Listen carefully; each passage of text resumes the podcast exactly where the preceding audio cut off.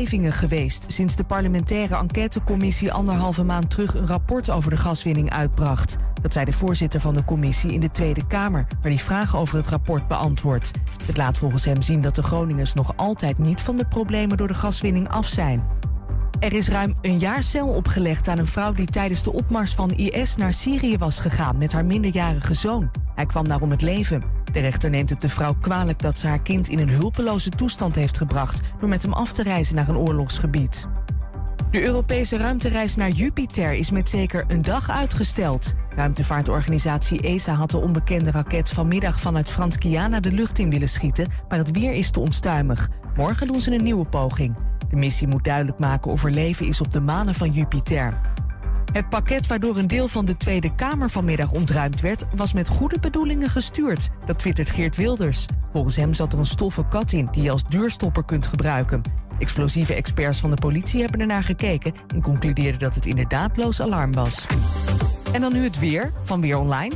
Steeds meer zon en af en toe een bui bij maximaal 14 graden. Vannacht koelt het af tot rond het vriespunt, maar het wordt morgen ook weer zonnig en een graadje warmer dan vandaag.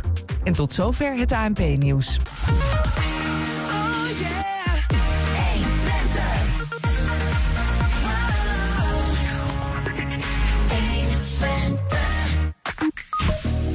Twentse industrieel ontwerpers starten met bijeenkomsten om te praten over uh, nieuwe techniek en vooral ook de ethiek daaromtrent. Damstee-advocaat Arjon Tiemann geeft tips over waar je op moet letten bij de koop van een woning. Technisch directeur Jan Strooijen legt uit waarom FC Twente voor Jozef Oosting heeft gekozen als nieuwe hoofdtrainer. En met de Enschede Marathon in het vooruitzicht horen we in het Twents kwartierke of, uh, uh, over een editie van dit hardloop-evenement uit vervlogen tijden. Het is donderdag 13 april, dit is 120 vandaag.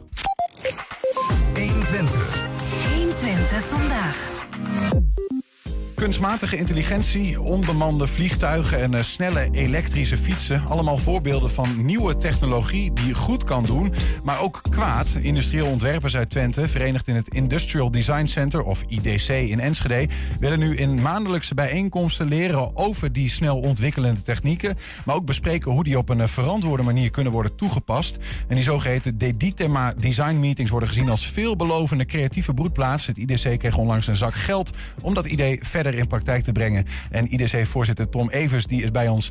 Uh, Tom, welkom. Ja, hoi, dankjewel. Ik ga even, de microfoon mag iets meer naar je toe getrokken worden. Um, jullie horen bij die twaalf gelukkigen die geld hebben gekregen van, uh, van, nou ja, van de 14 Twentse gemeenten eigenlijk samen. Um, in de derde en laatste ronde van de subsidieregeling die eigenlijk geld geeft aan creatieve broedplaatsen in Twente. Gefeliciteerd ja, daarmee. Dankjewel. Daar zijn we um, super blij mee. Dat geloof ik, ja. Want daar kun je wat mee om dus die DITEMA-meetings uh, verder te ontwikkelen. Waar, waar, staat het eigenlijk voor? Dat is een afkorting, geloof ja, ik, hè? die DITEMA is, uh, is uh, design discussies voor maatschappelijke en, en techniek. Dus staat voor design, discussie, maatschappij en technologie. Ja, precies, ja design, discussie, technologie en maatschappij. Dan krijgen we die, die thema ja, ja, samen. Um, voordat we daarover verder gaan, misschien is het goed om dat even uit te leggen. Het IDC, Industrial Design Center, uh, wat is dat precies? Uh, Industrial Design Center is een vereniging, of eigenlijk een, ja, is een vereniging waarbij wij met industrial designers, bedrijven die met R&D bezig zijn, de onderwijsinstellingen die industrieel ontwerp doen, uh, een, een, ja, een club hebben waar we meer doen met het thema industrial design. Alles wat daarmee te maken heeft. Dus het gaat over trends, het gaat over technologie, het gaat over marketing. Uh, en het gaat over kijken bij bedrijven achter de deur hoe bedrijven het doen en hoe ze dingen maken en waar ze tegenaan lopen. Mm -hmm. Om meer kennis te vergaren en om zo op deze manier eigenlijk de meer boost te geven aan innovatie en aan succesvolle innovatie die ook door de maatschappij, zeg maar, door de markt opgepakt wordt. Ja, ja dus die, die sector verenigt zich en uh, leert van elkaar, met elkaar, ja. Uh, ja. over elkaar. Ja. En, uh, want industrial design, dat is een Engelse term, vertaald industrieel ontwerpen. Waar hebben we het dan eigenlijk over? Ja, industrieel ontwerp is het eigenlijk het ontwikkelen van producten. En dat kunnen consumentenproducten zijn, dat kunnen meubels zijn, dat kunnen televisies zijn, dat kunnen koffiekopjes zijn. Maar er kunnen ook auto's zijn, kunnen medische apparatuur zijn, kunnen machines zijn. Is eigenlijk van alles en nog wat. Ja, ja. Heel veel alle producten die, die je ziet, die je kunt kopen, zijn bedacht en worden ontworpen. En die design meetings die jullie dan houden, uh, die, uh, nu is er geld gegeven aan een nieuw soort design meeting. Die, ook meer de discussie over die ethiek, ook de, over ja. die onderwerpen en zo. Um, maar eerder deden dat ook al. Ik zocht even op de website, ik zag al iets in 2017, gaat al veel verder terug, toch? Maar ja. dat waren ander soort meetings. Ja, wij, wij hielden altijd al design meetings waarbij we een kijkje namen achter de schermen bij bedrijven. Mm -hmm. Om die kennis te nemen. Waar we nu een subsidie voor hebben aangevraagd om meer kennis te genereren, te genereren en te, te nemen over nieuwe technologieën die zijn. We staan voor een nieuw tijdperk qua technologieën. Er gebeurt heel veel op nanotechnologie, op robotica, op artificial intelligence. En we, die schuren tegen de ethiek aan. Hoe ver gaan we erin? Hoe ver kun je daarin gaan? Hoe ver moet je daarin gaan? Mm -hmm. um, en dat is een heel interessant onderwerp en ook een heel belangrijk onderwerp, omdat um, de industrie moet over nadenken, maar ook de. Uh, wij willen dat niet alleen maar voor ons neerzetten, maar we willen dat ook verder brengen richting de gewone burger. Dat die ook snapt wat daarin speelt en daar ook met die discussies daar kennis van kan delen hoe de, wat daar nou speelt en waarom dat wel of niet belangrijk is om dat goed te doen. Zijn die bijeenkomsten waar het dan nu over gaat, zijn die dan ook uh, bedoeld voor iemand die eigenlijk nooit met industrieel ontwerp in aanraking is geweest? Gewoon voor iedereen? Of? Ja, we zijn nog een beetje zoeken. We hebben nu de subsidie gekregen, dus we gaan nu het format in, inbouwen hoe we dat gaan doen. In eerste instantie zal het eerst richting bedrijven zijn en, uh, en daarbij willen we ook kunstenaars en, en architecten en andere creatievelingen bij, bij betrekken en onderwijsinstellingen bij betrekken. Um, en dan gaan we ook kijken hoe we dat kunnen overbrengen naar het grote publiek. En misschien combineren we dat wel direct. Dat ja. moeten we nog gaan vormgeven. Ja. Ik moet ook even denken aan uh, natuurlijk een nieuwsbericht wat eind uh, maart uitkwam. Hè. 1100 uh, experts op het gebied van artificial intelligence, kunstmatige intelligentie, die samen eigenlijk hebben opgeroepen tot een stop op de ontwikkeling van dat soort technieken. En dat ze zeggen van ja, het is gewoon heel erg, zoals het nu gaat, kan het ook een groot risico vormen voor onze samenleving. Ja. Um, Uh, daaronder bijvoorbeeld Elon Musk hè, en, uh, of Steve Wozniak, geloof ik, zat er zelfs bij van, uh, van Apple. Um, zijn dat dingen waar ik ook aan moet denken? Van hey, die, die kunstmatige intelligentie, we horen over ChatGPT, robots die een eigen. nou ja, zeker. Maar het gaat ons niet om angst te creëren, om angst te zaaien. Het gaat ons om, om bewustwording te, te creëren. Ja. Hoe ver, wat ga je ermee doen? Ja. Dus die, die technologie ga je niet tegenhouden, die komen er sowieso. wat ga je ermee doen? Wat kun je, doen? Wat kun je ervoor doen met je, binnen je eigen bedrijf? Wat kun je ermee? Uh, maar ook hoe ga je ermee om en hoe ver past het, blijft het binnen de ethiek? En, en, moeten we daar ook statements misschien in maken voor de ethiek? Misschien moeten we dat ook naar buiten brengen. Misschien moet de overheid daar ook wat mee gaan doen. Dus dat, dat, dat, die discussies willen we graag aangaan en, de, en dat spanningsveld willen we graag ook ja. opzoeken. Kun, kun je proberen een concreet voorbeeld te geven van uh, techniek die uh, super mooi is aan de ene kant. En aan de andere kant uh, nou ja, ook uit de bocht kan schieten. Wat... Nou ja, als je kijkt uh, bij, bij, Boston Robotics, die maken fantastische dingen. Die hebben, als je op de video, kijk maar eens op YouTube op Boston Robotics. Wat, dat zijn die robots die salto's kunnen maken. Ja, die robots die salto's kunnen maken, die dansen op muziek. Nou, dan komt er eentje, dan komt er twee, dan komt er drie. En die dansen allemaal synchroon. Nou, het ziet er fantastisch uit, maar geef ze een geweer in de handen. Het ziet er in één keer anders uit, weet je wel. Dus, dus het is ook ergens beangstigend. Dus het is heel uh, belangrijk dat je erover na gaat denken. Wat ga je ermee doen? Die techniek is fantastisch. Ja. En technologisch is er zoveel mogelijk. Ja, maar goed, dan, dan stel ik me zo voor dat je industrieel ontwerper bent. Um, en dan zeg je toch gewoon, ja, als er wordt gevraagd, hè, dit, dit, dit, deze robot moet nu uh, een geweer in de handen krijgen. Dan zeg je gewoon, nee, nee, dat doe ik niet. Ja, zo makkelijk werkt dat niet. Dus dat is. Uh, um, ik denk dat het gewoon belangrijk is om. Ik weet ook niet of er al regels voor zijn. En wat die regels zijn. En, dus ik zou dat ook, ook willen onderzoeken. Wat voor regels zijn er nou al en, staat er al voor. Dus dat lijkt me ook een mooi thema om te doen. Uh, maar ik vind het ook vooral interessant om bedrijven te zien... wat kun je nou met robotica, wat kun je er nou wel mee? En, ja. en, en hoe ga je er nou toepassen? En, en hoe ver is het dan gewoon, gewoon prima om toe te passen? Mm -hmm. los, los van de angst en de, en, de, uh, en de thema's die erachter zitten. Maar probeer het op een goede manier te doen. En denk, neem die ethiek erbij mee in je afwegingen. Ja. Dat is het ja. belangrijkste. Want heel vaak wordt gewoon technologisch ontwikkeld voor een markt... en dan word je wel geld aan verdiend. Mm -hmm. En dan vergeet men de ethiek. De ethiek is belangrijk. Ja. Staat een industrieel ontwerper uh, op de plek dat hij is het, gaat het vooral over vormgeving of gaat het ook over de ontwikkelen van die nieuwe techniek? Combinatie van beide. Oké, okay, dus een ja. combinatie. Ja. Je zit altijd op het grensvlak tussen, tussen de markt en de, en, en de technologie. Ja. Uh, en, uh, en de, dus in de markt is de vormgeving en de perceptie belangrijk. Hoe wordt een product geaccepteerd? Als je een product maakt wat er niet uitziet, ja, dan wordt hij niet verkocht. Nou, ik moet ook even denken aan uh, bijvoorbeeld Peter Paul Verbeek, uh, de, de techniekfilosoof van uh, nee, eerder UT. Nu is hij bij de UvA actief. Die, daar hebben we al zo gesprekken mee gehad over dit soort fenomenen. Die zei eigenlijk, ja, eigenlijk moet je ehm, eigenlijk democratisch van tevoren met elkaar al besluiten van wat willen we eigenlijk. En op basis daarvan regels inderdaad creëren voor die techniek. Ehm, eh, dan zit je nog, meer, nog verder aan de voorkant. Hè?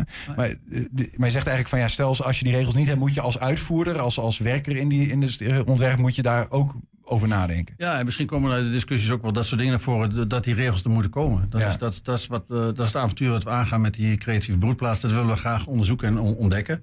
Ehm, dus eh, dat soort thema's. Maar we willen ook kijken naar bijvoorbeeld thema's als 3D-printen. Wat kunnen we met 3D-printen en hoe, kunnen we, hoe ver kun je dat al implementeren in je eigen bedrijf? Hoe ver eh, ga je dat al toepassen in plaats van spuitgegoten producten? En dus, al- dus dat, dat soort dingen. Dan staat het los nog een beetje vanuit de ethiek, want daar zit nog niet zoveel ethische discussie achter. Ja, Ehm, maar dat, dat is super interessant. ja het gewoon eh, puur Ja. kennis delen met elkaar. Kennis delen met elkaar, ook Ja. maatschappelijke discussies. We, we gaan eh, op, de, op de dit gaan we een, event doen over eh, duurzaam, eh, duurzaamheid en over circulair ontwerpen. Ditch Innovation Days hier in Enschede ja, binnenkort. Dat is Innovation Days, wat, wat een fantastisch eh, thema is. Ook, daar, daar gaat ook heel veel over dit soort thema's. Hè. Dat, wordt- dat wordt daar ook heel erg goed besproken. En ook die, ook die ethische discussie ga ik vanuit dat die ook goed naar voren komt. Ja, Ehm, maar daar willen, we, daar willen we dus ook mee aan de gang. En dus, dus, dus, dus dat staat weer voor die techniek of juist die maatschappij. Hè. Duurzaamheid, circulariteit staat echt ook heel in die, in die twee, tweespalt. ja. Maar stel nou dat, dat de Twentse industrieel ontwerpers... en ik wil niet alleen maar die hoek schuiven... Hè, maar als jullie zeggen met elkaar van... nou, wij bespreken van dit, dit... eh, wat zijn nou... ja, hoe kunnen we zorgen dat we dat in toom houden? Dat onze kennis niet eh, ten kwade wordt gebruikt. Zo zie ik het dan eigenlijk een beetje. Ehm, ja, eh, zet dat zoden aan de dijk. Hè? Want ik bedoel, uiteindelijk z- zal er altijd iemand zijn die zegt... nou, ik heb ook wel kennis en, en ik ga toch... Nou een ja, het zet manier- zo aan de dijk. Op het moment dat je daar dus iets meer geld voor krijgt om er dingen mee te organiseren en daarmee meer mee te doen. Mhm. Dus die discussies verder te organiseren, goede sprekers bij te halen, eh, samen met studenten ook dingen visualiseren en, en kenbaar te maken. Ja, dan gaat het meer zo aan de dijk zetten dan als je niks doet. Dat is ook zo, ja. Niks doen is altijd eh, minder. Ja. Ik heb, ik heb eh, foto's van een eerder, eigenlijk de eerste, ehm, hoe heet het ook alweer? De Eh, Design Meeting. Dat is niet deze. Dit is bij Urenco. Overigens, dit is ook nog wel een interessant verhaal. Want dit is een andersoortige design meeting waarbij jullie op, zoek, op bezoek gingen onlangs. ja. Eh, Urenco weet ik toevallig van. Het bedrijf in Almelo dat onder meer over uraniumverrijking eh, dingen doet. Is, dat is echt een bastion van eh, geheimen, zeg maar. Ja, maar het is ook een bastion van ethische discussies. Hoe ver ga je die techniek wel toepassen of niet toepassen? Ja. En daar heb je het ook over gehad daar, of niet? Ja, natuurlijk hebben we het daar ook over. Maar het was heel, heel interessant te zien om te zien hoe ze dat maken, wat ze dat doen en wat er allemaal achter zit. Maar mochten jullie dat zien allemaal? Ja, ja, ja tot een bepaalde, Ja, ja. Tot een bepaalde mate natuurlijk. Maar je kunt, zien, je kunt de productie zien. En je kunt niet zien wat er nou precies aan intelligentie achter zit. Ja, ja, ja. ja dit is misschien wel dat- het toppunt bijna hè, van, de, van de ethische discussie. Tenminste, als uraniumverrijking in slechte handen komt. Is Dan, is, ja, is een goed voorbeeld. ja. Nee, ik, wou ook nog even wat andere beelden laten zien. Namelijk van een eh, meeting in de museumfabriek, geloof ik, afgelopen eh, zomer. Eentje verder nog. Ja, met, dit, is, eh, met, dit, met, is bij Me- Maple, dit, is in, eh, dit was bij de dit. dit is in de museumfabriek. Ja, dit is een museum. En dat gaat over een bijeenkomst met fietsen. Eh, als we nog in een andere foto, dan kun je dat ook beter zien. Ja. Ehm, ja, ik heb Ja, er nog eentje maar. waar die. Maar goed, het heet in ieder geval eh, eh, Cycling the Future.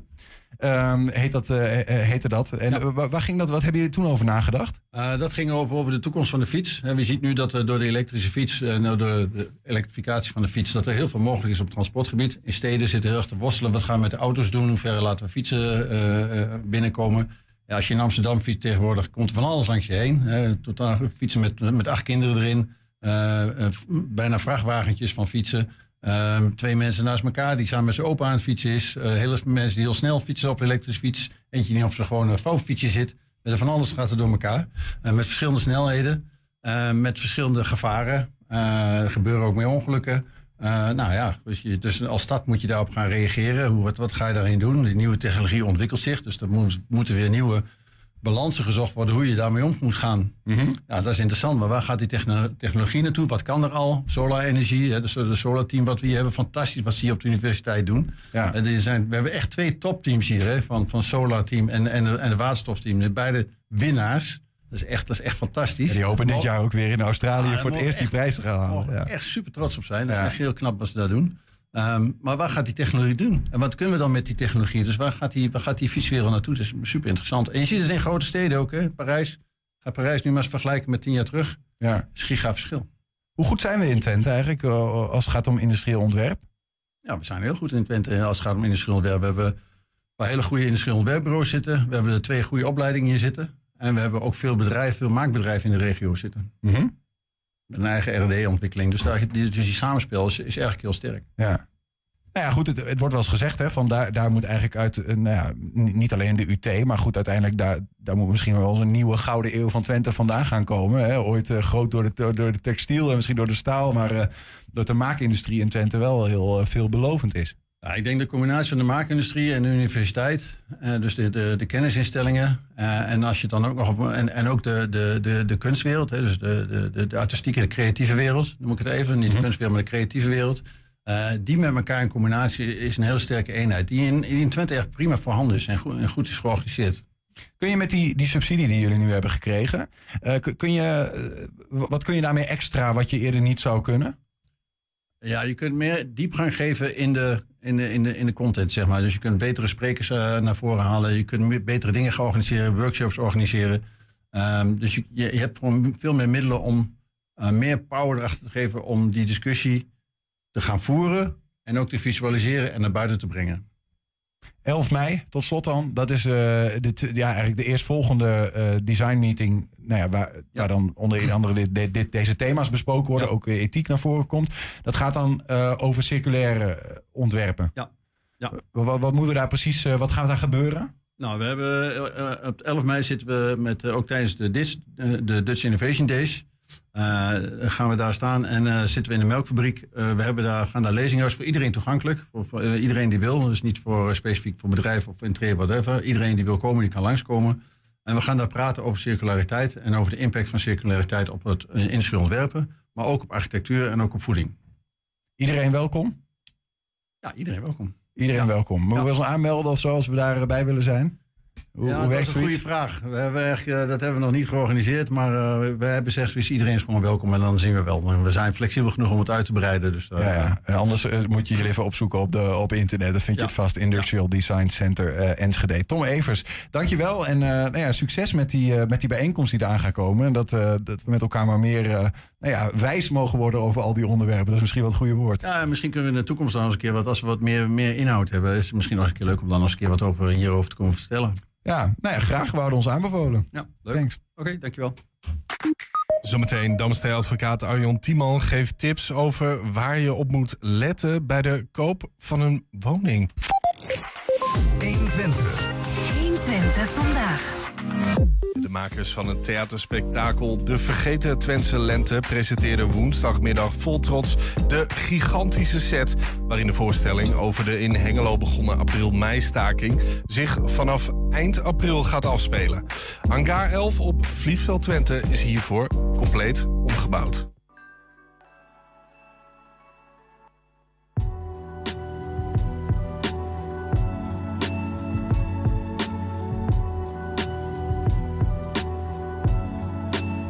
Wilde een ode brengen aan mijn ouders en grootouders. En aan gewone mensen, hardwerkende mensen.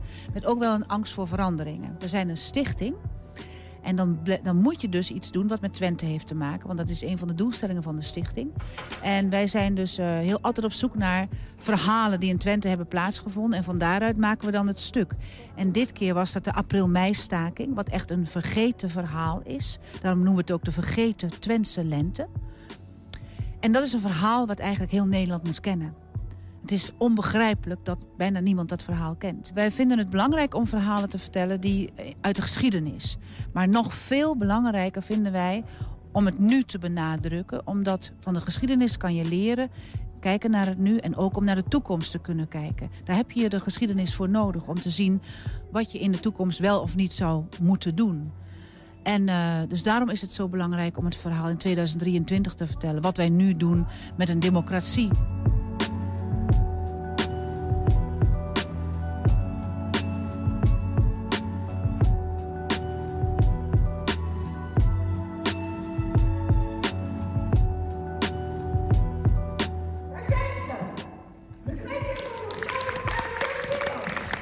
Had een stage nodig. En toen had ik via school, zeiden ze, ze zoeken hier nog iemand van kleur. Toen heb ik auditie gedaan. En ja, dan ben ik hier. Nu sta ik naast Lucretia. Ik werd gebeld door Johanne te Stegen en eh Lisbeth Koolthof om eh, mee te mogen doen. Of, dat ik, of ik mee wilde doen. En ik had zoiets van, nou natuurlijk, te gek. Ja, ik vind Lisbeth vind ik al Dat vind ik, vind ik een geweldig mens. Ik zie allemaal mooie dingen die ze heeft gemaakt. Dus ik dacht, ja jeetje, dit is toch fantastisch. Uh, ja, dus ja. Uh, meteen uh, ja geantwoord. Geen idee eigenlijk waar ik ja op zei. Nou ja, het is niet in een theater, niet een, een, een, een, normaal theater waar je roze stoeltjes hebt. En nu kan je gewoon, hier kom je aan in een hangar in Twente. En dat is al natuurlijk geweldig om te kijken van wow, waar zijn we hier? Het is hier belachelijk groot. Het is echt, we maken stappen per dag. Dat, is, dat is al gek. Je kan hier eten, er is hier drinken, er zijn barretjes. Ja, het is echt een uitgaan. Een, een, het is ook een evenementenhal, hè, geloof ik. Dus het is echt een, een ja, fantastische andere soort van ervaring dan dat je in het theater bent.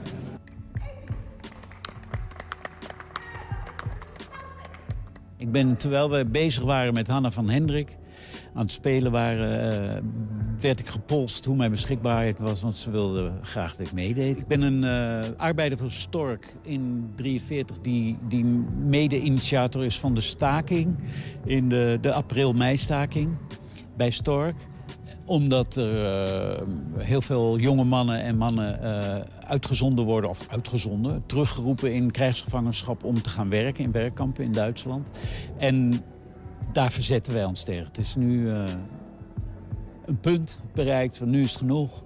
En daar ben ik dus, door, dat, door die actie ben ik opgepakt. Maar wat ik heel mooi zou vinden is dat, dat, dat het een een vrij helder en emotioneel beeld geeft van hoe, hoe groepsdynamiek werkt. Hoe mensen hun onderbuik laten regeren in plaats van rationeel na te denken. In de Tweede Wereldoorlog was er een, waren de Duitsers en waren mensen onderdrukt. Hadden we een gezamenlijke vijand en er ontstond enorme samenhorigheid. We leven nu in 2023 in een vrij land, democratisch land. En soms lijkt het wel alsof we niet eens meer kunnen samenleven en we elkaar bijna naar het leven staan. Het gaat om zorg voor elkaar, zorg voor de medemens. Je, je schrapt zo snel uh, een, een, ja, het, het, gevoel uit waarmee je, waarmee je eigenlijk uh, bedoeld bent om andere mensen te helpen. En, uh, en wat je, dat je er voor elkaar bent en niet alleen voor, voor jezelf. Straks technisch directeur Jan Strooijen legt uit waarom FC Twente voor Jozef Oosting heeft gekozen als nieuwe hoofdtrainer. 120. 120 vandaag. We gaan het eens helemaal anders doen. Dit is mijn uitspraak en daar moet u het mee doen. Rechtspraak met Damstee Advocaten. Arjon Tiemann, welkom. Dankjewel. Het is misschien wel leuk om even een kijkje achter de schermen te geven. Hè. Wij ontvangen jullie iedere week, Damstel Advocaten, hier. En dan uh, bespreken we altijd vooraf natuurlijk van ja, waar, moeten we nou over hebben? Wat, is relevant? Wat speelt er nu? En uh, actualiteiten koppelen. En uh, nou, dit keer hadden wij dat gesprek ook. En het zei eigenlijk van ja, die, die huizenmarkt. Hè, eerder was het natuurlijk echt heel erg onder druk. Huizen werden tegen veel meer verkocht dan, dan ze misschien wel waard waren. Of wat dan ook. Nou, nu kun je voor wat minder huizen kopen. En... en toen zei hij van, nou, dus ik wil wel eens uh, vertellen over waar moet je nou op letten als je een woning gaat kopen? Ja. Nou ja, de, de, tijd om woningen te kopen, uh, die komt er weer aan. Hè? Althans, we hebben een hele hoge rente op het moment. Dus er zijn nog wel wat twijfels. Um, maar ik denk dat het wel nou, op enig moment weer een, een mogelijkheid wordt om een, goede woning te vinden. En, en dat je die ook kunt kopen. En dan is het natuurlijk belangrijk om te weten waar je op moet letten. Nou, en, wat we dan anders gaan doen is, normaal weet ik wel ongeveer waar we het over gaan hebben. Um, dat, dat, is ook wel prettig soms. Maar in dit geval denk ik, nou, ik laat me verrassen uh, door wat je te vertellen hebt. Ja, uh, de ik, tips ik, voor het kopen van een woning. Ik, ik, had gehoopt dat jij wat, wat vragen zou hebben voor mij, maar uh, dan brand ik gewoon los. Dan, nou ja, dan, kijk, dan, dan nee. gaan wij gewoon. ja, maar dan, dan, stel ik voor, um, jij koopt in deze fictieve situatie een woning. Mm -hmm. um, en jij nou, je reageert op een advertentie online en je gaat kijken samen met. ga je samen met je makelaar of ga je alleen kijken, Niels? Ik denk, ik heb er natuurlijk helemaal geen kaas van gegeten. Dus ik zou wel iemand inschakelen die er verstand van heeft. Een ja, makelaar in dit geval. Die een beetje zicht heeft op de gebreken die erin kunnen zitten. In een, in een woning die ik wil kopen, ja. ja. Nou, ik, um, ik vind dat verstandig. Uh, ga ik zo uitleggen. Um, maar nou, stel jij koopt die woning. En dan is het zo dat jij uh, afspreekt van... Nou, laten we even... Een, een, jij koopt een woning van, van 150.000 euro. Mm -hmm. En daar heb je geld nodig. Uh, ik neem aan dat niet iedereen dat zomaar op de bank heeft staan. Dus die gaat naar de bank en die zegt: Ik wil graag een lening hebben, dus -hmm. zodat ik mijn uh, woning kan betalen. En die lening, nou ja, als de bank dat verstrekt, hè, dan, uh, dan kun je daar die woning mee kopen voor 150.000 euro. Ervan uitgaande dat de verkoper zegt van nou, ik ben het daar ook wel mee eens. hè. Ik, ik wil die woning wel voor jou voor dat bedrag verkopen.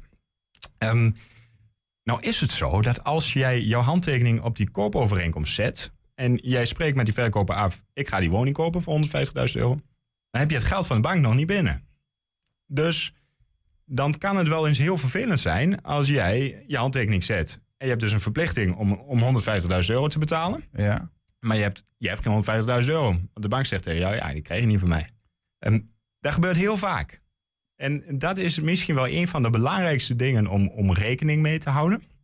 Als jij een woning koopt, dat jij in de koopovereenkomst een, een, een bepaling opneemt, een artikel, waarin je zegt van ja, maar beste verkoper, ik ga straks naar de bank. Als ik nou bij die bank te horen krijg dat ik het geld of de lening die ik nodig heb om die koopsom te betalen niet krijg, dan wil ik graag van dit contract af. Dan wil ik daar die, die overeenkomst kunnen ontbinden. Maar, eh, maar dit verbaast me. Dat gebeurt echt vaak. Dit gebeurt heel vaak. Ja. Want, want eh, ja, dit gaat niet om, eh, om 1 of 2 euro. Hè. Dit gaat inderdaad om, Nee, in dit geval jouw voorbeeld, om- anderhalve ton. om 150.000 euro, eh, wel meer, eh, kan ook minder zijn. Ehm, hoe kan maar dat ik, ik ga je een klein beetje gerust, Oké, geruststellen. ja. Want heel veel makelaars hanteren standaardcontracten. En daar staat die bepaling in. Maar het is wel goed om te weten dat die bepaling, die is niet eeuwig geldig. Hè, dus als je nou in die situatie zit, hè, je moet even kijken voordat je tekent van staat die bepaling erin? En als die erin staat, ehm, wanneer moet ik daar dan een beroep op, doen? Kan ik een jaar later nog zeggen, ik koop die woning niet? Want dat lijkt me een beetje extreem, hè? dat gaat niet gebeuren. Maar misschien moet je wel binnen twee weken eh, aan die verkoper laten weten of het goed is of niet. Ja. En dat is een termijn om even te checken vooraf. Ehm, en, en daar ook, als jij geen geld krijgt, Mm. eh, een beroep op te doen op tijd. Maar gaat dat ook vaak om die, in die volgorde dan? Ik zou verwachten dat je eerst nog weet van je bank... ik krijg van jullie max anderhalve ton... en met dat geld ga ik shoppen. Ja, maar die bank zegt, eh, jij krijgt van mij helemaal niks als jij nog niet een koopcontract laat zien.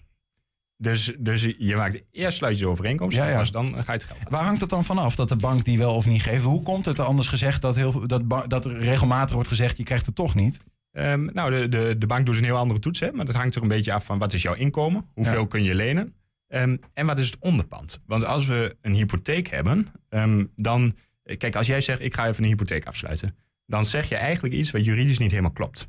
Want wat jij gaat doen is geld lenen van de bank. Je, je sluit een geldlening af. Hè? Jij leent 150.000 euro.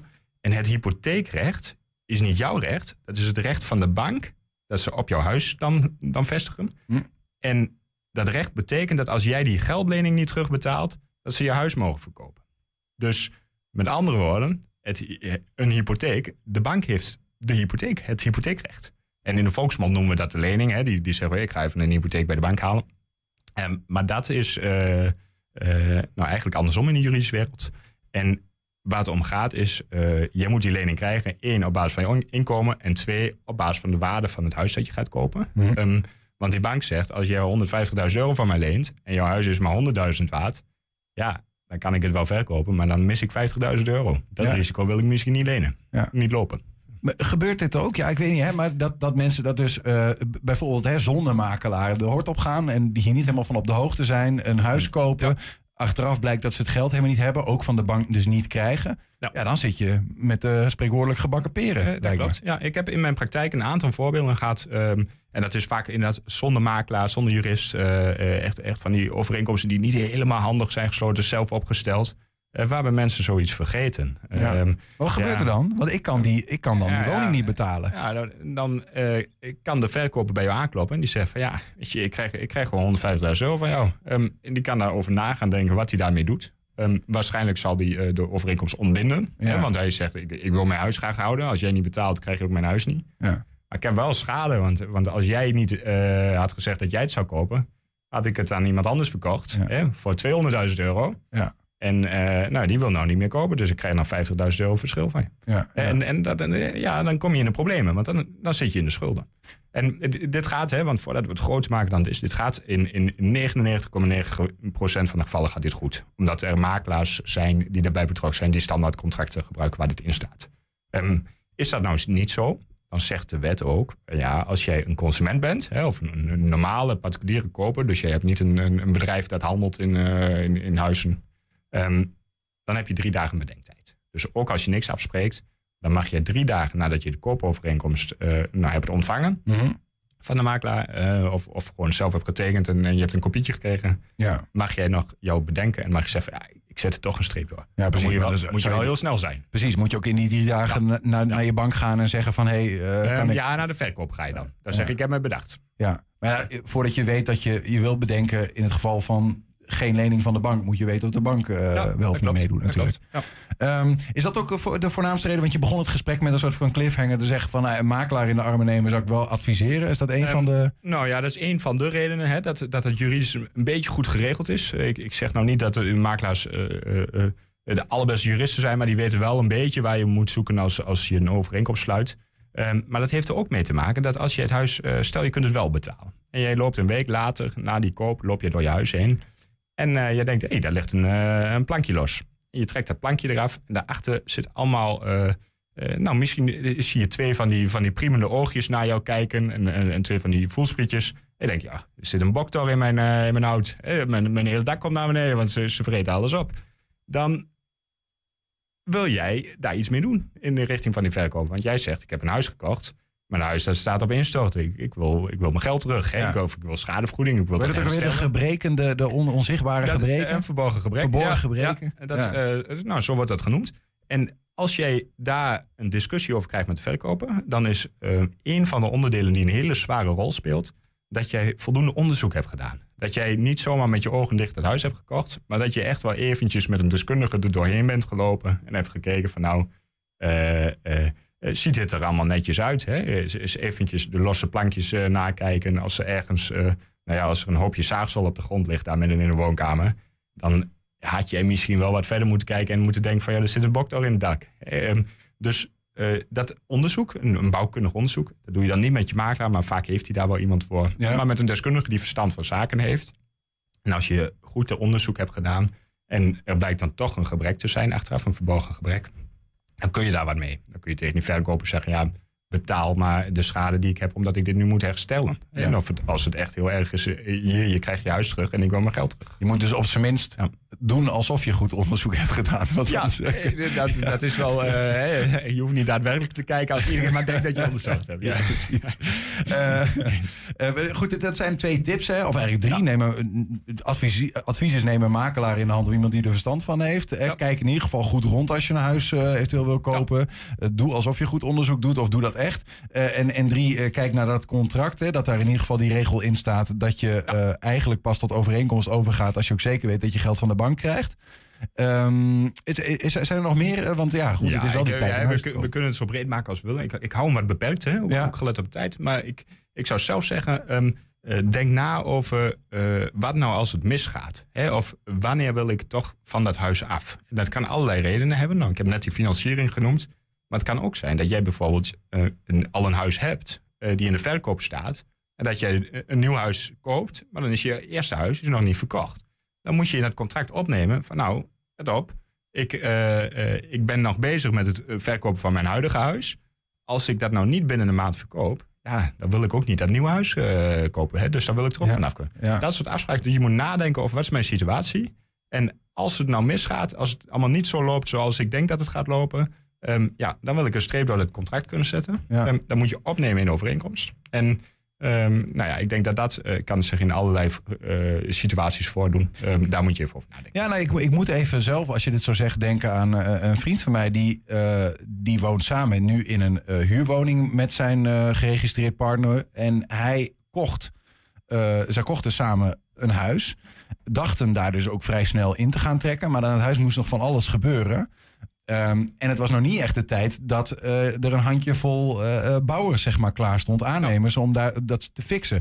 Met als gevolg dat ze dus nu na een jaar nog steeds niet in dat huis kunnen wonen eigenlijk echt. Dus je hebt dan de hele tijd heb je die, en die huurlasten en je hypotheeklasten. Nou ja, Ja. In, in hun geval gaat dat goed. Maar het zou ook maar anders kunnen zijn dat je ergens anders op maar, rekent. maar daarvan denk ik wel, hè, de- ik, zal je niet helemaal tekort doen hoor, maar het is wel een beetje je eigen risico. Als je een huis koopt die je nog moet verbouwen, ehm, ja, dan moet je er wel rekening mee houden dat daar nog in enige tijd een investering overheen gaat ehm, voordat je in het huis kunt. Ja. Eh, dat, dat kun je niet aan de verkoper verwijten. Ehm, maar je zou wel tegen de verkoper kunnen zeggen van ja, weet je, ik heb dat huis pas eh, eh, volgend jaar, want ik moet er heel veel aan verbouwen, kan ik die gebruiken. Mhm. Ehm, dus ik vind het wel terecht dat die verkoopprijs een beetje omlaag gaat. Want als het een heel mooi goed huis was, dan had ik er direct in gekund. Ja. En dan kun je, maar dat is een onderhandeling. Dat is, maar zeg je eenmaal, ik koop hem voor dit bedrag. Ja, dan, en, ja, en je moet er dan aan verbouwen. Dan eh, moet je dat zelf inderdaad... eh, eh, Nou ja, precies. En dat snap ik ook wel. Alleen in dit geval is het, is het, is het gewoon een tijd waarin ik denk dat, dat zij in ieder geval verrast waren door hoe enorm lang het uiteindelijk toch duurde voordat.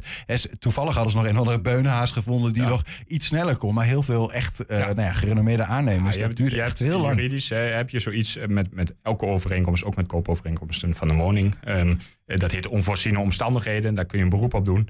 Maar dan is er echt wel heel veel eh, voor nodig. Er moet er heel veel aan de hand zijn voordat je kunt zeggen: ja, ik wil toch dat die overeenkomst een beetje aangepast wordt, zodat ik die omstandigheden die ik niet heb voorzien, ehm, dat die daarin eh, worden gecompenseerd. Ehm, maar daar kom je in dit geval kom je daar niet aan. Nee. Arjon, dankjewel. Ja, we, hebben, we hebben een drie, viertal tips gekregen. In ieder geval eh, die, zo boven popten. Waar je in ieder geval op moet letten wat het belangrijkste is. Ehm, ja, ik vond het wel een succesvol experiment eigenlijk. Ja, dat, dat lijkt mij ook. Dus Ja. eh, dank voor jouw tips voor het kopen van een, eh, van een koopwoning. Heb je het nou een beetje gemist? Kijk het dan vooral terug. Want het is wel een tijd waarin het eh, veel gaat gebeuren, denk ik. De, de prijzen dalen weer, dus wees erbij. dat, dat denk ik wel. En, en ja, het allerlaatst, ehm, eh, verdiep je gewoon, bereid je even voor vooraf. Hè. Vraag je een makelaar, een, een, een jurist, iemand die verstand van bouwen heeft. Ehm, als je voorbereid erin gaat, dan gaat er al heel veel vanzelf goed. Thanks, Arjon Tiemann. Graag gedaan. We zijn als podcast te luisteren via 120. Eh, vandaag kun je de hele, via 120 vandaag uitgelicht, kun je één item uitgelicht krijgen op alle platforms. 120. 120 vandaag. Ja, wat al even in de lucht hangt, werd gisteren bevestigd. Jozef Oosting wordt de nieuwe hoofdtrainer van FC Twente. De opvolger van Ron Jans is op dit moment werkzaam bij RKC Waalwijk. Omdat het huidige seizoen nog bezig is en FC Twente en RKC elkaar daarin ook nog treffen... wordt hij op een later moment gepresenteerd. Wel ligt de technisch directeur Jan Strooijer voor de camera van RTV Oost. De keuze van Oosting toe. Geen verrassing was. Eh, we, hebben, we hebben met twee mensen gesproken. Dus eh, Peter Bos, daar kunnen we eerlijk zijn. Peter Bos en Jozef Oosting. En eh, Bos hebben we eigenlijk niet zo lang mee gesproken. Omdat hij, ja, hij wilde gewoon wat meer tijd hebben. En ja, daar kun je dan voor kiezen. Maar dat vonden we een beetje moeilijk. Dus het was eigenlijk al vrij snel duidelijk dat het dan Jozef moest worden. Want Jozef was echt de nummer twee op de lijst. Nou, geen nummer twee. We hadden twee trainers waar, waar we mee wilden spreken. En, eh, en, en kijken wat daaruit komt. Dus het was niet zo van dat was de nummer één of dat was de nummer twee. Waarom zijn jullie dan toch eerst met Bos in gesprek gegaan? Ehm, ik weet niet of we eerst met Bos in gesprek waren. Ik denk dat het juist omgekeerd was. Maar helemaal zeker ben ik er niet van. Maar volgens mij hebben we eerst met, met Jozef gesproken. En, eh, maar goed, dat is eerst altijd een beetje inleidend en telefonisch. En, eh, dus het was niet, eh, er was niet een nummer één of een nummer twee. Ja, want in het persbericht stond vanmorgen dat Oosting de ideale trainer voor Twente is. Kun je dat eens uitleggen? Ja, dat, dat, weet je niet. Dat weet je pas achteraf of een trainer de ideale trainer is. Maar wij denken dat hij dat heel goed bij, bij FC Twente past. Heeft bij RKC heeft hij uitstekend gepresteerd de laatste twee jaar. Bij Vitesse heeft hij heel goed werk verricht. Ehm, kijk, en RKC is zeker niet de moeilijkste of de, de makkelijkste club. Eh, ze hebben een hele lage begroting, dus ze moeten het allemaal met spelers doen die al de nodige problemen hebben gehad bij, bij clubs. Daar heeft hij een heel goed team van- van gemaakt. En dit jaar opnieuw, dus dat is toch al een hele goede prestatie. Eh, hij komt min of meer uit de regio. Dus wij denken dat hij een trainer is die heel goed eh, bij de club gaat passen. Maar goed, je moet altijd afwachten. Dat, de resultaten zijn bepalend vaak. Dat is ook zo. Maar is het vreemd als ik zeg van dat het verschil tussen Bos en Oosting wel aanzienlijk is? Ja, maar is toch niet, dat maakt toch niet uit of het verschil is. Iedere trainer is verschillend, denk ik. Maar het zijn allebei trainers die eh, aanvallend voetbal willen. En, en positief voetbal willen, die druk willen zetten. Maar voor ons is het heel belangrijk dat er een trainer is die aantrekkelijk voetbal wil spelen. Ja, je wil ook iedere wedstrijd winnen. Maar eh, het is ook van belang om, eh, om te spelen zoals eh, de mensen graag willen hier in de club. En wij spelen nu eh, hier thuis hele aantrekkelijke wedstrijden. En dat is wat de mensen willen zien. en alle wedstrijden winnen, dat gaat toch niet lukken. Wat zijn dan de afgelopen dagen in de gesprekken de, de doelen zeg maar, voor het volgende seizoen? Wel- Welke lijn moet hij doortrekken? Wat, wat verwachten Ehm, jullie van hem? De lijn doortrekken. Kijk, ehm, ik denk dat het voor Jozef ehm, misschien wat moeilijker wordt. We willen wat transfers gaan doen. Is ook goed voor de club dat dat gebeurt. En dan is het maar weer afhankelijk van hoe je dat invult. En eh, kijk, stel nu je moet vijf, zes nieuwe spelers inpassen. Ja, dan, daar moet weer een team van gemaakt worden. Nou, daar is, dan is er veel werk aan de winkel. En dat is maar afwachten hoe dat valt. Dat weet je van tevoren nooit. We proberen de beste spelers te halen. Maar we hebben onze beperkingen, zeker eh, financieel ten opzichte van, eh, van, de, van de bovenste clubs. En eh, ja, goed, dan, daar kunnen wij niet mee wedijveren. Dat, eh, dat gaat niet lukken financieel. Wat wordt de rol van Jozef daar de komende maanden in? Want ik kan me voorstellen dat hij ook nog een kluster klaar heeft met RKC. Ehm, ja, de komende maanden zal er niet veel gebeuren. Dus hij, eh, hij, hij moet het afmaken bij, eh, bij RKC en zich voorbereiden op, eh, op, op FC Twente. En we hebben nu al vrij vroeg een nieuwe trainer en dat is ook heel goed. Omdat je nu ook gaat praten over spelers. Dus wij zullen hem daarin betrekken als we een bepaalde speler willen. Daar zal hij dan ook iets van moeten zeggen. Ja, een veel, veel naam bij de supporters is Mats Seuntjes.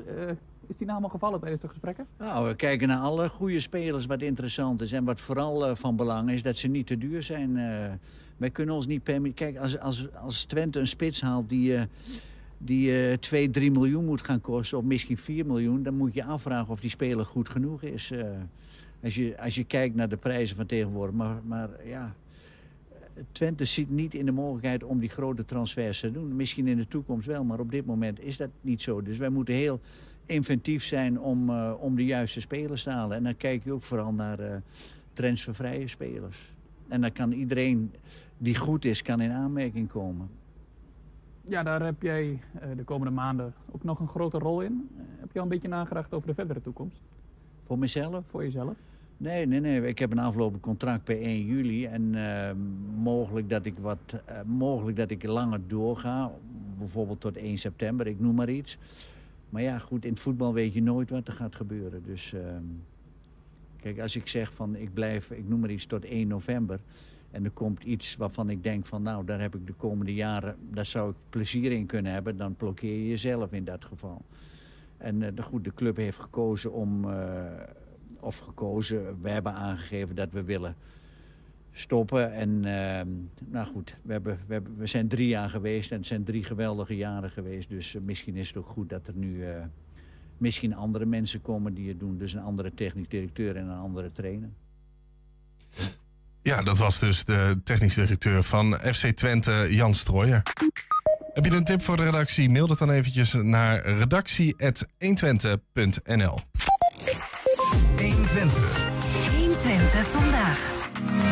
mooie streektaal, vind ik mooi. Twents kwartierken. Twents kwartierken. Blijf leuk. Ja, Herman Vinkers. Mooi. Hij was al onlangs bij eh, Arjen Lubach. Heb je dat gezien? Ja, dat heb ik gezien. Heb ik, heb ik heel, met heel veel plezier naar gekeken. Ja, dat was heel leuk. Dan ging hij even doen hoe het, eh, hoe het ging toen hij voor het eerst... of nee, niet voor het eerst... maar toen hij in, eh, in het uh, Delamar Theater kwam. Heb je dat gezien? Ja, dat, dat hij daar kwam en dat, dat ze vroegen... waar, waar komt u vandaan, meneer? Vink? Wat Ja. was het? Bent u vaker in het theater Ja. geweest? En toen zei hij, dan moet je even achter je kijken. Daar hangt een schilderij. Daar ben ik samen met... oh, wat, wat leuk. Met- u met- bent samen met André van Duin op de foto geweest. Ja, Als fan. Ja, als fan, ja. Oei, oei, oei, oei. Dus nou ja, Herman Vinkers, held van de regio. We gaan het hebben over streektaal en alles wat daarmee gemoeid is. Natuurlijk, het Twents kwartierken. Adrie Hemmink is hier weer met een gast, komen we zo bij. Eh, in het Twents kwartierken leren wij de Twentse taal. Dus misschien moet ik ook weer in overschakelen naar Twents. Zo goed en zo kwaad als het geeft, want dan ben ik eh, van nature het niet. Ehm, Maar je doet maar- het best. Het gaat Ja, ik goed. doe Het gaat best. steeds beter, Niels. Ik doe mijn best. Eh Adrie, vorige wekker. Vorige week, ik weet nooit wat het Nee, is. lekker, Weg, lekker. weg, ja. Eh, heb je eh, de volgende woorden eh, besproken? Ja, spoon. Speun, dat waren splinters. Hè. Dat had Mhm. te maken met het eh posttaak sleppen. Oh en eh een ladder, dat was een ladder. Mhm. Ambeurten, dat was het aansteken of opporren van vuur. En dan hou nog het woord van de week, dat was eh koevak of maar kevak. En die Is het koevak? Nee, Ja, wie zei het? Wie zei het kevak? Maar ik kan me voorstellen dat ze koevak heet, maar dat is het eigenlijk niet. Ja, Waarom? ke- Kevak. Ja, ik heb, door, ik heb het opzocht en eh daar kwam ik niet weer met, maar ik kreeg allerlei reacties. eh, op Ja, de app. de vraag is waarom is kevak envelop? Dat is Ja, de vraag. Nou, ik denk misschien met vak van vakje waar iets in doet. En één zei, misschien is het wel van courantvak. Maar oké. het- ik heb het opzocht op eh, internet, in de, woorden, eh, in, in, de, in de woordenboek hè, van ehm eh Gooitse van de Vliet en van uh, Dijkhuis. Maar er Nee. geen verklaring voor. Mocht iemand het weten, eh, help ons. Weet hij dat misschien dan? onze, onze gast van vandaag, weet ik niet. Martin Peters. Ge- idee? Waarom is kevak een envelop? Waar dat vandaan komt? Eh, nee, ik weet niet wat het vandaan komt. Nee. Nee, maar goed, mocht, mocht iemand dat weten... Een, een vak. Een vak waar je wat in Ja, va- vakje. Denk dat, en iemand zei misschien van, van een courant, Courant, eh, Blijf gissen. Mooi woord in ieder geval. Koevak, zo schrijven in het kuvak, is eh, envelop. Eh, wie gaat naar de, naar het volgende onderwerp? eh, als een, we gaan weer woorden leren. Hè? Dat is altijd met een quiz. En dat is dan eh, drie Twentse woorden. En dan moeten we daar raden wat dat dan betekent. En dat hangen we op aan een thema. En dit keer gaat het over eh, hardlopen. Althans, de hardloopschoenen kunnen weer onderbonden worden. Aankomende zondag is de Enschede Marathon weer. Dat is de oudste van eh, Nederland die nu nog lopen wordt. Eh, sterker nog, de oudste van West-Europa die nu nog lopen wordt. En eh, in 1947 de eerste editie. En een van de, nou, een van de eerste, de editie in 1979, werd er ook verslag van door Martin Peters. En die is bij ons. Ja, niet alleen ik hoor. Dat was, dat was de radio OZO, de Omroep voor Zieken en Ouderen. Die hebben, hadden op, oh, die hebt op, ik, moet, het is Twents Ja, ja, ja, dit is- Die hebt op zaterdagmorgen hadden we een, eh, een, of zaterdags hadden we een heel programma en er zat ook sport in. En toen kwam de marathon eraan en toen hebben we gezegd van, zo, zullen we er verslag van doen? Dus ja, hoe wil je dat doen nou? Want er is geen telefoon, er waren nog geen mobiele telefoon, de computer was nog niks. Er waren geen straalverbindingen, er was helemaal niks. Ik zei, nou dan moet je nou onderweg telefoons hebt. En eh, waar zit hij nou? Ik zei, ja, in een telefooncel. En toen zei ze, nou, werkt dat maar goed, met elkaar uitwerkt. En toen zegt van, wie gaat het doen? Eh, in het stadion had ik een telefoonregelboom in, eh, in eh, omroepcabine. Daar staat Ferdinand Fransen. Die doet verslag van alles wat er in het stadion gaat zelf Zo staat. Diekman al. Diekman Stadion. In Diekman. Oh. Ja, ja, ja, ja, was in Diekman. Dat was in 1970, was dat al. eh. Maar werden daar rondjes gelopen? Maar was het ook Nee, nog in de stad? Nee, nee, nee. Marathon, Daar was ging, marathon ging, ging naar Beurzen en naar Haaksberg. Ja, ja, en daar was de finish. En, in en de, terug. In Haaksberg had je een keerpunt en dan moesten ze, moesten ze weer terug tegen elkaar in. En de finish in de Diekman eh, Stadion. En de finish was in het Ja, ja, ja. Ja, ja. En daar vertrokken ze ook met, met, met telespul. Daar waren er meer dan in, in 47 en toen waren het er maar in 50 of zo. Ja, heel weinig. Maar in ieder geval, die hebt dus uh, zeg van loop me doen. En toen zegt wie van uh, wie gaat vragen over, over, over verslag mij doen, een perskaart kunt krijgen, was allemaal geen probleem. Telefoon de boom uh, was geregeld. En um, toen ben ik dus naar het stadion en gewoon. Ik ben naar de perskamer en gewoon. Daar zat Peter Seiger, dat was, dat was de grote baas van de marathon. Ik zei, Peter, hallo, wie bent van de, van de Sigma Ja, zeggen weet ik, jullie gaan het verslag doen. Ik zei, ja. Ik zei, maar ik wil graag een kaart hebben dat ik op parcours kan. Anders. Hij zegt, er is geen sprake van. Hij zegt, je komt niet op parcours. Ik zeg, waarom dat dan niet? Daar komt geen auto's meer op parcours. Zeggen, er bent er genoeg, motoren bent er genoeg, auto's bent er genoeg. Je komt niet op parcours. Ik zeg, hoe moet je dan in godsnaam verslag doen? Hij zegt, ja, dat zou ik zelf maar goed zeggen. Maar je moet dus toen, toen zaten we met het probleem. En ik had dus, onze technicus was uh, Jan van Hummel. De, met, die auto, met zijn auto zullen we naar buur zijn. Ik zei, Jan, heb je toes een, uh, een microfoon en een koptelefoon? Ja, zeg, dat heb ik wel. Hij woont op de Westerlebrink. Hij zegt, ik zei, laat dat maar eventjes ophalen. En hij ophaalt en van door richting Buurzen gewoon. En ik heb die koptelefoon opzet met die microfoon zo versnufferd. En uh, er staat een groot bord op de auto, radio OZO. En wie komt gewoon doorop aan. En daar staan alle hekken, daar kon je niet op. Maar er wel een politieagent bij. En die zag ons aankomen. En die zag mij praten door. Hij zegt, oh god, er komt er wat van de radio aan. Die bent aan het praten, die bent langs. En dan zag een radio OZO zo. Hij gooide die hekken aan de kant. Hij zegt, riet me deur. Maar je had helemaal geen verbinding, hè? Door nicht, nicht, nicht, nicht, met de- de- de studio. Je, maakte voor de Katse Viool eh, ik verslag. zat zomaar een beetje eh, allerlei dingen te vertellen. En eh, toen zijn we op parcours, dus toen ben ik gewoon rustig naar Buurs gaan rijden. En in Buurs hebben we een telefooncel, dus hebben die... In Buurs is nog steeds geen verbinding trouwens.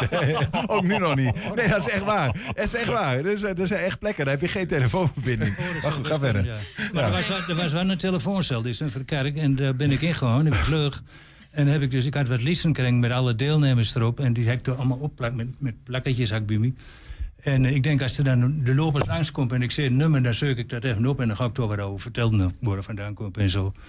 Dus, maar wacht hem, wacht hem. Want je had een eh, microfoon en je had een koptelefoon op het hoofd. hoofd, weet ik daar wat van. Maar uiteindelijk moest je nog steeds naar die telefoon om verslag te doen. Maar je had helemaal geen verbinding. Nee, die koptelefoon was alleen om op parcours te komen. Verder hadden we niet nodig. Nee, we moesten met dat ding. Daar kom je aan de... Nee, dat was, dat was inderdaad een... Een vermomming was dat gewoon. Ja. Maar dat werd niet op een cassette recorder of iets anders? Of... Niks, helemaal niks. Dat, dat, was, dat was allemaal niks. Goed. Nee, moet rekenen, dat dat is 1979. Ja. Dat is 45 jaar geleden, dus eh, toen was er nog niet zoveel. Maar je had wel een, eh, een auto van de, van de ziekenomroep. Nee, hoor ik net niet. Nee, er staat een groot bord op zo'n zo'n zo'n plastic bord erop plakt dat de radio OZO. ja, dat hebben we altijd kloor in. En wie, wie luistert dan naar? Wie luistert dan naar, naar de ziekenomroep? Was De ziekenhuis? die hebben allemaal rechtstreeks verbinding via de telefoonlijn. Ja. Die hebben allemaal een, een, eh, een luidsprekertje bij hun, bij, bij hun bed staan. En de bejaarden in de bejaardenhuis, die hebben allemaal een, een, een aansluiting op, dat, op, dat, op die dingen. Dus die kunnen allemaal met luisteren. Wat heel veel naar luistert. Aan verzoekplaatprogramma's, alles wat zo is. Maar wat die marathon betreft, die, eh, ik stond dus in die telefooncel. En eh, op een gegeven moment had ik, de, ik had het zak vol kwartjes, maar ik moest iedere keer een kwartje in het geloof gooien. Anders, anders deur dat ding niet, want dat was, niet- dat was niet onbeperkt belden. En eh, eh, t- toen kwam dus die lopers eraan en ik denk, nou, even een nummer opzoeken. Dus ik zag een loper met nummer eh, 1214 en ik kijk, ja, dat is ten. En ik kijk, is dat zo wat? In, in. Dat duurt veel te. Ik denk, nou, dat werkt ook niet zo. Dat moet ik niet doen. Dus ik heb heel wat anders gedaan. Ik heb verteld over wat er allemaal langskwam. Aan maanleu, aan vrouwleu, wat voor kleding aan. En, en, en hoe het allemaal uitzag. En de koeien aan de overkant die te, springen in de wei. Want dat kwam allemaal... eh, Al dat verhaal heb ik, heb ik to, to, to verteld. En toen was bij, bij, bij Winkelman, dat zijn de Boerenkapel. En ehm dit was druk aan eh, de café Winkelman, ja. Dat, was- dat was druk, was dat hartstikke druk in Buurzen. En eh, toen heb ik gezegd, luister aan, je kunt eens horen wat er hier in Buurzen gebeurt. Luister maar even met. Ik de deur los dan van die telefooncel en ik dat microfoon of de telefoon boet de deur al. En dan kon de deur horen dat, dat, zo, zo heb je een verslag dan van, van die Maar marathon. alle, alle- alles is ook echt waar gebeurd. Of was je ook op een gegeven moment dat je dacht... ik ga het wel wat mooi maken als dat is. Nee, het is zo. Het was gewoon zo. Als, Nee, maar wij, wij zeggen de, door de telefooncel. Had je er toen nog iets bij bedacht? Of eh, van de, hier komt vrouwen langs en er komt, dit is drok en de, de, de koeien die bent... eh, Ja, dat, dat die verhaaltjes. En, en, en ja, ik, soms, soms dan zag ik wel een loper en denk ik, daar komt niet bekend voor. Dus dan keek ik even en dan zei ik, nou, dan is er ook langskomen en dan, en dan loopt voor aan. maar er was, maar, dat- toen in Buurse loop nog, was er nog geen. Er was een hele groep, maar toen waren ze nog niet zo wiet. Dat ging ze, later ging ze dat pas, pas uit, uitkristalliseren. Maar uiteindelijk is ook eh, bijvoorbeeld, nu hebben we Mart Smeets met de Tour de France. Die doet eigenlijk exact hetzelfde. Hè? Die, die is eigenlijk helemaal niet aan het praten over de, over de Die is aan het praten over wat er te zien Ja. is op televisie. Ja, maar ik, kon, ik, ik, ik ken, ja, ik, ik, ik, ik, ken dus ik had er achteraf had ik me denken van wel is het belangrijk en wat voor een Enschede op ertussen lokt en er maar even uitpikken. Maar daar hebben we helemaal niet aan dacht. Ik denk, nou, dat, dat lukt wel, wie kunt wel. Maar het, het was, maar het was geweldig. Het was echt geweldig. En toen ze allemaal voort waren naar Haaksberg, toen zeg ik, Jan, wie gaat in de auto en wie gaat in Enschede? hè? Want ik moest naar de telefooncel, die voor Diekman stadion stond. Want ik moest de eerste loper binnenkomen en die moest ik dus eh, Diekman in begeleiden voor de, voor de dinges. Ja. Dus wie bent weer naar Enschede gereden en toen kwam wie bij die telefooncel en Laura Rode Zwart, er zit er een te bellen. Ik denk, hoe zal, zal dat duren? Dus ik heb keurig netjes hem aanklopt. Ik zeg, mevrouw, wie bent van de radio en uh, ziekenomroep? Wie moet straks de telefoon gebruiken? Kan dat? Oh, zegt ze, ik bel mijn zussen straks maar weer een keer weer. eh, gewoon, kom er maar in. Dus dan ging ik weer in met die zak met kwijtjes en in het gleufje gooien. En toen, toen kwam de lopers eraan. En toen kwam dus, de eerste die kwam, was net net voor. Dat was Kirk Pfeffer, een Amerikaan. Die won toen die, die marathon. En daar heb ik dus verslag van gedaan dat die man binnenkwam. En dat het nog niet zo vermoeid was. En dat er nu het stadion inloopt. En dat de rest er allemaal achteraan kwam. En eh, hij zit zowat onder de marathonpoort. Ik schakel nu ouwe naar Ferdinand Fransen in het stadion. Want die moet hem nu binnen zien. Dat was, dat was mijn, mijn deel van, van het hele verhaal. En, ehm, maar in, in- hij kon me dus niet horen. Dus in, de- de- ze moesten in, in, de studio moesten ze schakelen van mij naar hem toe. en dat vertelden dat hij aan de beurt was. Dus dat was niet zo dat je nu hebt met, die- met die verslaggevers... dat ze elkaar allemaal kunnen elkaar horen. Nee, we konden elkaar niet horen. Dus ik was op dat moment was ik klaar met mijn marathon. Alleen Ferdinand heeft dus de, de, de, de zaak nog binnen laten komen... en vertelde over de huldiging en al alles. En, en, eh, en, en toen dat klaar was, ze we met elkaar naar het studio en gewoon in Zeekmoes... En dat was net de uitzending, die was zwart aflopen. En dan waren ze allemaal ook blij, want daar hebben ze ook hard werk, die jongens in de studio allemaal. En, en, en toen ben ik nog even naar het personeelsverblijf en gewoon van Zekenhoes en daar ook erin op dronken. Omdat het allemaal zo hartstikke mooi is lopen. En we kregen na afloop ontzettend goede reacties. Dat wie dus zoiets aan, aan, aan presteert. Hartstikke Geweldig. omroep. Geweldig. Ja, maar dus eh, uiteindelijk hij je eh, het voor elkaar kreeg om met die auto eh, via die politieagent die dag met, met die koptelefoon op die dag die moeten er langs, want die bent verslaggevers, dat je op dat parcours was. Eh, en uiteindelijk heeft verslag door vanuit een telefooncel. Dus we hebben in ieder geval dat, dat parcours eh, verslag door. Nee, maar je moest wel in buurzen komen. Anders Oh, ja. kon je, ik kon niet in Ja, buurzen je kon komen. sneller in buurzen komen via het parcours. Nee, anders kon je er Oh, niet ja. komen. Anders kon je er niet komen. Maar heel buurzen was zo slot. Ja, daar moet je een film van maken hiervan, jongen. Dat is een mooi Nee, verhaal. Dat is prachtig mooi. Ja, Maar- maar, daar ben ik nog uit- vind ik nog heel mooi dat ik die truc goed heb. Ja, heel goed. Eh, Martin, dank voor dit mooie anekdotes. Wil je nog een met doen? Die gaat nu een quiz spelen met, eh, met Adrie. Die gaat ons nu de nieuwe Twentse taalwoorden eh, leren. Oh, ja, nou, Doe je nog met? Ja, ik wil hem kijken of, Oh, of ik er van mooi. Nou, misschien kunnen we je gebroeken als, eh, als eh, hulplijn, want wie, wie bent er niet zo groot, hè? Oh, jullie wordt steeds Nee, je, beter. je, je, Die wordt steeds je wordt, je beter. wordt al beter, Niels. Ja. Ook in uitspraak begin ik steeds meer echt te denken... Ja, jij, bent, je bent een tukker. Zo, zo geeft dat. hè. Je moet gewoon eh, aldoende leerman. Ja, zo je is moet- het. en- en die woorden, ik heb die woorden, ik zit ook wel vaak en dan zeg ik wat. Eerst kijken wat niet kan wij. Dat is een hele goeie. Wat niet kan Zo heb ik, dat dat- al mijn, al diploma's, ik al mijn diploma's ook gehaald. nou, Adrie, eh, Ja. drie Twentse woorden, telkens Ja. drie Nederlandse betekenissen. Eén is maar groot en wie moet eraan, of redeneren welke? En het heeft natuurlijk iets te maken met de marathon en met lopen en met... Nou, je, je kunt het wel voorstellen, hè? Mhm. Eh, Beung. Is dat A, is dat trainen? Mhm. Is dat B, keren op het parcours bijvoorbeeld? Of is dat C, verheugen op de winst? Wat zal dat nou wij? Beugen. Is dat trainen, keren of verheugen? Ja. Beugen. Dat klinkt meer als bui- buigen. Eh, ke- trainen, keren. Ja, ik buigen, keren, beugen. Dat is het denk ik, ja. Keren. denk ik. Beugen, dat verheugen, dat is... eh, Dat is, dat is Oh ja, wegstrepen. Eerst Dat wegstrepen. wegstrepen, maar dat is heugen. Heugen. Je kunt door iets heugen, dat Ja, je dus woord. eh, beugen. De, de verheugen valt daar voort. ja, precies. Maar- Keren, keren, beugen, beugen. Beugen, trainen is, trainen is Ik niet dat- logisch. Ik denk, ik denk ook dat het keren is. Ken je het woord, eh, Martin? Eh, nee, maar ik ga het wel herleiden. Je gaat beugen, je moet beugen. Je moet met, ik denk dat toen de, hoe de gymnastieksport komt, dat ze dus... eh, eh, Beugen, toch Beugen, trainen, denk ik. trainen. Ja, trainen. Dat ze trainen. Martin denkt trainen. Lijkt me, maar ik weet niet hoor. Ah, Martin Maar, denkt trainen. Wie, wie, wie gaat, eh, Julian en ik gaat voor eh, keren. Maar het is maar één antwoord groot, eh, Adrie.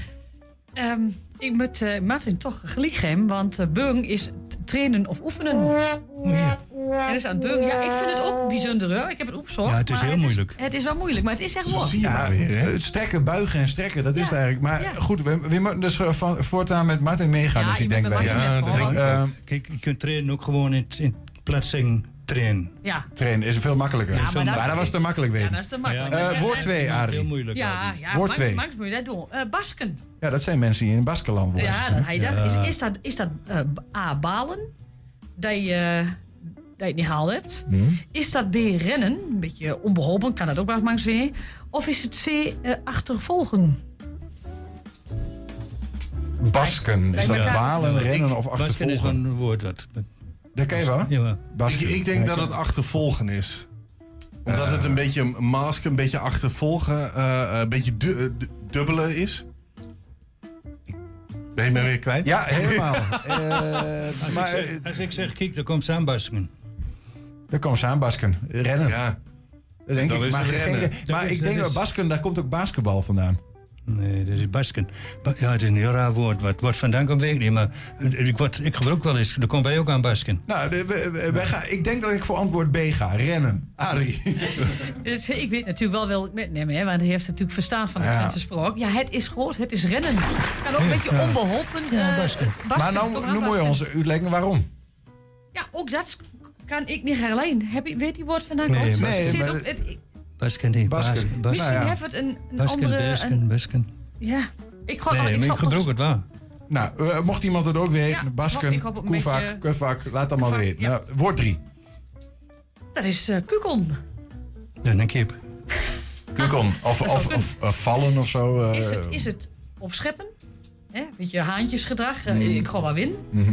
Is het B, struikelen? Dat je over het, eh, Of het parcours eh, misschien wel struikelt in het parcours. Of is het C, opgeven. Ik, ik, eh, ik doe niet meer met. Ik geef het op. Je, je, kan, je, je, je kan ergens van afkukkelen. Ja. Oftewel ergens van, van, van, van afvallen. En dat is, kan met struikelen. Dat je... Ik zou dat ook denken. Maar ik zou het ook leuk vinden als het kukelen is van eh, opscheppen. Ja, Eh, ik, ik, ik zou het ook mooi vinden als het opgeven is. Want dan kukkel je van eh, de, de, de, de, de lijst af van de mensen die gefinished zijn. Ja, maar dat is allemaal Maar te dat ver. is heel Dat ver gaat. Nee, struikelen. Ik- Daar gaan wij voor denken struikelen. Hè? Eh, Martin? Ja, is goed. Ook? Oh ja, Ja. hij kukelt ook een kop. Ja. Oh, een kop en Jullie hebben het kukel. gehoord. Ja, kukon is... Kukon. Ja. Maar dat is ook gewoon een Ne- Nederlands eh, woord, toch? Ku- eh, Ergens vanaf kukkelen. Of is dat de. Twents? Nee, kukel Is dat- is Twents. Dat is, Ja, dat door de- Ja, ik, ik weet... is- als je uit het woordenboek van Twents bekijkt, zal dat op kukel in staan ook als eh eh, de kip, van kip, kip, Ja. kip kukelt. Maar Ja, hij, hij, hij struikelt ook een kop in. Ja, Dat maar is, kukkel. hij kukelt ook een kop. Maar Het, het is, Maar geen- we- het is een, Hollands. het is een, het is een Twents woord, dus kukelen. kukkel, ergens ja. vanaf kukelen. Maar waar, waar komt dat dan vandaan? Want dat, is wel, want dat heeft waarschijnlijk wel met die kip te maken. Dat is wel- ja, dat is wel heel goed. Maar een kip valt toch niet per se heel vaak van Je het merkt dat we leergierig worden, Adrie. We willen meer Ja. Ja, uitleg. ik kom hierop terug. Wij hè. stellen altijd de vraag achter, Achter de vraag. Ja, jullie bent eigenlijk veel... eh, dit geeft veel te diep. dit, eh, dit, soort, ik ben Ehm, alleen maar we juf... hebben nog, eh, wie heeft nog één woord te gaan? Eén woord. in woord te En, gaan. en, en, en daarmee eh, geeft Frank hier de straat op. Goedemiddag, daar zijn we weer. Het Twentswoord van deze week. Het Twentswoord van deze week is een schroefkoren. Is de antwoord A een schroevendraaier, B een smartlappenkoor of C een kruiwagen? Wat denken de mensen op straat? A, denk ik. Een kruiwagen. Ik denk een schroevendraaier. Het is een kruiwagen. Een kruiwagen. Het is een kruiwagen. Ik denk A. Een schroevendraaier. En jij? Ja, ik denk ook A eigenlijk. Dan moet je dat verdorie aan een Fries vragen. Oh, u komt uit Friesland. Ja, ik denk dat het een kruiwagen is. Heeft u er nog een reden achter waarom u dat denkt? Eh, nou ja, het is een kar die je schuift. Ik denk een eh handkar. Nou, die Het meuk. is een van deze drie. Het is een schroevendraaier. Oh. Ja, een, koor, een, kar, een kar waar je zeg maar schroef in doet. Dus dan is het een kruiwagen, denk ik. Ja. Heb je thuis een kruiwagen? nee. Oh. Ja. Dat is geen schroevendraaier, denk jij. Nee, ja. Het was in ieder geval een, een kar waar je mee schroeft. Waarmee die duwt. Ja, Cora klinkt een beetje als, als kar. Cor, wagen. Ich kann dich aber nicht verstehen. Oh. Hola, habla español. Habla español. No. Ah, entonces no. Oh, sorry. Heeft u ook een kruiwagen thuis? Ja, ik heb het ook hier. Dan ja. zeg je het woord wel vaker, gok ik. Ja, als je een goede kruiwagen hebt, kom je ook ver in de maatschappij. ja, waarom? eh een sch- schoom is, betekent voortbewegen. Een iets. Het is echt een Twents woord, dus misschien is het een beetje mis met je Twents, maar... Dat denk ik wel. Vragen, denk ik. Ja. Oh, Ja, dan is het de kruiwagen. Schroef. een kruiwagen zegt u al. Ja, de schroef. Jullie komen hier uit de buurt, kan ik al horen? Nee, nee. Nee, nee, nee, we komen uit uh, Wil. Deventer. Deventer. Ja. De schroefkoren. Ooit van gehoord? Ik verstehe geen woord. Oh. Heren in de studio, wat denken jullie? Een schroefkoren, een schroevendraaier, een smartlappenkoor of een kruiwagen? Ik vind wel dat het mooiste van de, van de mensen naar voren komt in het woord van de week altijd. dit, ik, ik wacht hier iedere Ja, week op wat er weer voor paradijs... eh, Er loopt daar wat rond in die binnenstad van Enschede. Maar het is, eh, eh, ik geloof heel veel mensen dat het een kruiwagen is. Ja, maar dat vind ik ook de, vind ik ook de meest logische keuze in dit geval. Toch? Ja, het, het, het klinkt voor mij heel Schroeven, logisch. Ik- schroeven, schuiven, Ja, koren, kar, wagen. Een koor is een kar en schoem, dat is schu- schuiven. Schu- schuiven. Smaklappen kan toch ook wel een soort polonaise, koor. Hè? Ja, maar jij hebt die woorden verzonnen, dus Ja, je waar. probeert... je- we- Ik we- heb er allerlei associaties bij. Weet je wat? trouwens, maar... Weet je wat? We gaan dan eh, allemaal collectief voor, voor eh, kruiwagen. Frank, vertel het ons maar. Het goede antwoord is C, een kruiwagen. Close. Strik eromheen, niks meer aan doen. Martin Peters, dank voor de komst, voor de Graag mooie anekdotes. Succes, Ehm, aankomende zondag gaan we weer met Mark. Dan is het wel een straalverbinding voor de verslaggevers van RTV Oost. Dan weet ik niet wie er allemaal zijn. Gelukkig wel. Maar goed, mocht je de parcours op willen, dan weet je wat je moet doen. Adrie ook bedankt. hè. Tot volgende week. En daarmee zijn we aan het einde gekomen van de 120 vandaag. Terugkijken kan direct via 120.nl. Vanavond om 8 en 10 zijn we ook op televisie te zien. Zometeen op de radio Henk Ketting met de ketreactie. Wij zeggen veel plezier en tot morgen. 120. Weet wat er speelt in Twente. Met nu het nieuws van 5 uur. Goedemiddag, ik ben Elin Stil. Een spermadonor die honderden kinderen heeft verwekt zonder dat de ouders van de anderen afwisten, biedt zich niet meer aan op websites. Maar helemaal stoppen zoals de ouders eisen zit er niet in, zegt de man in de rechtszaak tegen hem. Als wensouders hem alsnog weten te vinden, gaat hij op zijn minst met ze praten. Vier Nederlandse vrouwen hebben celstraffen tot 36 maanden gekregen omdat ze hebben deelgenomen aan terreurgroep